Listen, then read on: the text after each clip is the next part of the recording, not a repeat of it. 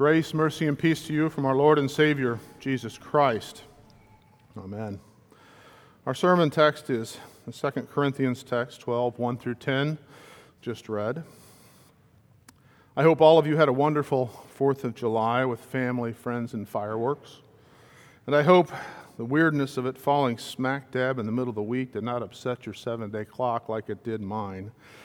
I kept thinking I had to have a sermon ready for what was Thursday and by Friday at about 1:30, I had to ask Juanita what day of the week it was. But we celebrated.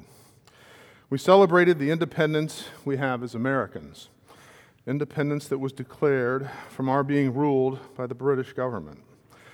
And we celebrate big. We celebrate with the marks of greatness, big fireworks, with them going on for days or all week parades in small and large towns, traditionally with bands playing patriotic music, heroes riding in fancy cars, police, fire trucks with their sirens blaring and lights flashing. And our military is represented, though not to the extent I remember being done so just 10 or 12 years ago. It really is a celebration of the American strength and will that declared and won our independence and some might call it boasting or bragging about our strength and what we have done. We are not alone. Other countries do the same. It is part of our nature to celebrate with and as winners, and we want to have bragging rights. What might it look like if we were to celebrate our weaknesses? What are they? Certainly, poverty among us in our cities, even in our own neighborhoods mental illness, homelessness, addictions, the opi- opioid crisis that is surrounding us. There is our culture of easy abortion and the loss of a sense of the sanctity of life that is also present in gang violence and sometimes the way we look and treat elderly. All of these topics are difficult, challenging, and hard to talk about, especially if they have impacted us or those we love personally. It is like the question we all hate on performance reviews that ask us to list, list your weaknesses and areas needing improvement. Mm-hmm. The question about listing our strengths is so much easier to answer with vagaries like, well, I'm a good team player, I, I like to help others succeed, and I feel like I'm a good mentor. All in all, I'm a pretty good old chap. In our epistle reading from 2 Corinthians, Paul talks about someone he knew who had seen a vision of heaven. Out of body, in the body, he was not sure. But what a gift to have been given to see the richness of heaven and heard things that could not be repeated to men because there were no words to describe them with, and they were things people did not need to know. That would be something to boast about and to mark yourself as one set apart and special. Paul was speaking about himself, of course, and the vision he had had been given to teach him the things of God and the grace of Christ. He did not want to boast about it. It was a passive event for him. He had been caught up, taken up. It was God's doing, not Paul's. But instead, he boasts of the thorn that had been given him, a weakness the devil was allowed by God to place upon Paul. It was a messenger from Satan. And of course, the question always is what was it? He never identifies it. Some, by examining his writings, believe it was a problem with his eyesight, that he just couldn't see well. What something, maybe something we would call macular degeneration today. They've looked at his text, and he speaks of writing with his own hand, possibly in a large print, so he could see what he was writing. Some theorize it may have been a sort of crippling mobility issue that made it difficult for him to get around to the areas he might want to reach, or possibly a speech issue that made communication difficult or made being taken seriously difficult. Some of the church fathers saw this thorn as the very suffering we see him brag sarcastically about to those in Corinth the slander, abuse, and beatings he endured for the sake of the gospel. It may have been a sinful temptation of some sort it really does not matter, whatever it was. He suffered with it. He suffered with it enough that he asked the Lord to remove it three times. It was a suffering that he saw as impacting his ability to function and carry out his ministry. We see something about suffering in Mark's gospel that we read. We heard of Jesus being rejected in Nazareth by his own people. They knew him as Mary's son, a carpenter, and named his brothers and sisters. Interesting point, though. Mark does not record them as saying he was Joseph's son. Mary's son, unspoken, is there possibly in her thoughts? The bastard child of a fatherless child. We have heard all of Joseph. I mean, we have all heard of Joseph taking as his own Mary, as she was with child before being married. Whose child was it? Or dare they not, out of some fear, confess their suspicion that he was, in fact, the Son of God? Christ rejected suffering. Then he sends the twelve to preach the good news that the kingdom of God was near, heal disease, and cast out demons. The next thing in Mark's gospel that we did not read is Herod wondering who Jesus is and the past tense account of the beheading of John the Baptist. The rejection of Jesus, suffering is coming. The word of God going out with mercy and healing, showing his love and concern for all of creation. And John the Baptist beheaded by unbelievers for his preaching of the need for repentance. These sufferings are like bookends to the Word of God going out into the world. Suffering is all around us, and we are part of it as we ourselves suffer. These bookends serve as a reminder that crosses and trials are part of the Christian life, and Paul recognized this. Suffering brings us to reliance on God and nothing in ourselves. The end of all suffering is death. In death, our entire hope is in God the Father and the mercy shown in the suffering of His own Son for us. Before knowing Christ Jesus, knowing of Him only, Paul, or Saul, had wonderful bragging rights to his faith as a Jewish leader. In his flesh, who he was, and the things he had done. Recall his words in Philippians 3 4 through 6.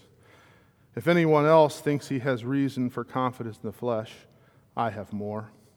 Circumcised on the eighth day of the people of Israel, of the tribe of Benjamin, a Hebrew of Hebrews. As to the law, a Pharisee.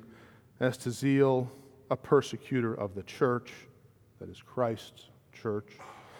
And as righteousness under the law, faultless. His point was well made. All of that is now useless. There is no boasting in himself, but only boasting in Christ. And he suffers for it. In 2 Corinthians, the church he is writing to has false apostles in its presence, and they are listening to them versus simply trusting in the simple truth Paul, the true apostle, had, had given them in the gospel of Christ crucified, dead, and risen. They are being fleeced and told there is more to their salvation that they must do. They were trying to continue the practice of circumcision along with the keeping of other laws, dietary laws, etc. For them, Christ was not enough. These false prophets came along boasting in their accomplishments in addition to what Paul had preached. There was already the heresy present that Jesus was not fully God and fully man. He was a prophet or teacher to follow. So Paul sarcastically boasts in his accomplishments as a follower of Christ to point out the foolishness of their self aggrandizement. In 2 Corinthians 11, 16 through 29, and pardon me, this is a long quote. I repeat, let no one think me foolish, but even if you do, accept me as a fool so that I too may boast a little. What I am saying with this boastful confidence, I say not as the Lord would, but as a fool. Since many boast according, since many boast according to the flesh, I too will boast. For you gladly bear with fools, being wise yourselves. You've been tricked. For you bear it if someone makes of you Or if, for, for you bear it if someone makes slaves of you, or devours you, or takes advantage of you, or puts on airs and strikes you in the face. To my shame, I must say, we were too weak for that. We would never come to you in that way. But whatever anyone else dares to boast of, I am speaking as a fool. I also dare to boast of that.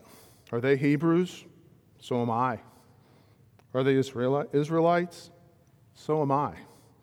Are they, off, are they offspring of Abraham? So am I. Are they servants of Christ? I'm a better one. I am, ta- I am talking like a madman, with far greater labors, far more imprisonments, with countless beatings, and often near death. Five times I received at the hands of the Jews 40 lashes, less one. Three times I was beaten with rods. Once I was stoned. Three times I was shipwrecked. A night and a day I was adrift at sea, on frequent journeys, in danger from rivers, danger from robbers, danger from my own people, danger from Gentiles, danger in the city, danger in the wilderness, danger at sea, danger from false brothers, in toil and in hardship, through many a sleepless night, in hunger and thirst, often without food, in cold and exposure. And apart from other things, there is the daily pressure on me of my anxiety for all the churches. Who is weak? And I am not weak. Who is made to fall? And I am not indignant. Paul brags or boasts in these things to show the power of Christ, his risen Lord, to give him all he needs in these and every imaginable situation or suffering. Nothing to be added Suffering points him to the sufficiency of what Christ has done for him, saving him from death. After listing all of this, then he speaks of the thorn in his flesh. As if all of this was not enough, God has still allowed him to be afflicted, to keep him mindful of his imperfect condition, his brokenness. It therefore kept him mindful of Jesus, his mercy and grace. Christ's undeserved forgiveness poured out so richly on Paul that he would from heaven call to him to be an apostle, one who had walked, talked, been catechized by Jesus himself, versus a disciple who followed having heard about Jesus, like you and I. Paul had credentials, but counted them as nothing compared to the message he proclaimed about Jesus. So, what do we celebrate? If you had a personal Independence Day, what would you or I celebrate independence from? Credit card debt? A paid mortgage? Do people do that anymore, pay off mortgages? Would you boast in your family's accomplishments or your children? Would you boast in your family heritage or history? Or all of these? Possibly while pointing to God's forgiveness as if the sin in, as if they sin. Ooh, what did I say? You point to God's forgiveness as if anything you had to do with, ga- with gathering it and with bringing it to yourself. That somehow you contributed to removal of your thorns. Could you, however, or would you, boast and celebrate your coming death? I mean, it's right around the corner in the grand scheme of things. It's an unavoidable and ultimate weakness. Can you boast in it? Sin is the thorn that makes this unavoidable. How about the death you received in your baptism, through which you were buried with Christ, and the power of sin, death, and the devil was killed and drowned? Would you boast in that only to be considered a fool by the world, friends, and even relatives? With all the great things we want to claim we have done, can we do that self evaluation and, like Paul, boast in our thorn or thorns, our sins, and repent of them? We may not even want to speak of them because they are ugly. Per capita, murder rates and abortion rates are ugly numbers. But if we hate, if we don't open our mouths and defend the most vulnerable and weak, what are we? ugly, thorn ridden sinners that must look to Christ to remove the thorns and take them for us. We are then free to brag on Christ, who, having no sin in himself, was glorified in taking our sins to the cross. Two members of our congregation lost parents this week. I really dislike that term, lost. They are not lost. Keys get lost. Small change gets lost in the sofa or under the seat of your car. Papers and computer files get lost. In Christ, we know where they are. We do not lose anyone who is in Christ because Christ is in us and we are in him. Leroy and Lucille had the thorns they endured in this life removed in their deaths. No more sin, no more suffering. They now boast completely in Christ alone. Their souls present in paradise, awaiting the resurrection of their flesh. This was Paul's hope for himself, and probably even more so for the people in the churches he planted, like the one in Corinth. It should be the hope of every pastor, of every father of his children. Knowing Christ and nothing else, because nothing else matters. Beat me, shipwreck me, rob me, toss me in prison, take my life. Just let me know Christ. Brag, celebrate, rejoice in that. Amen. And now may this peace, which passes all understanding, keep your hearts and minds in Christ Jesus. Amen. I want to share with you a letter from Pastor Bryan Wolfmueller I received yesterday. He writes Dear Saints of God of Advent Lutheran Church, thank you for the honor of the call to serve as your senior pastor. It is indeed a gift from Jesus to be a pastor in his church, and it is a double honor to be called to serve among you in Zionsville. With this letter, I am humbly and with faith that the Lord Jesus will continue to bless you with his word, returning the call. I owe you all a number of thanks, and I think a few words of explanation. First, thank you for your patience as we considered this call. Thank you for your hospitality and generosity during our visit. Thank you for our, your prayers for our family and for hope during this process. After meeting with the elders and the call committee, as well as pastors Feeney and Grady, I understand what intense and careful de- deliberation you all gave to the call. I am delighted that the first concern of the congregation is the gospel rightly preached and the sacraments rightly administered and I trust that the Lord will grant that desire. Second, I hope that my returning this call does not indicate that I saw any problems in the congregation or the call. Quite the opposite. Regarding your congregation, I was encouraged to learn of such a beautiful and faithful congregation, and regarding the call, it was generous and kind.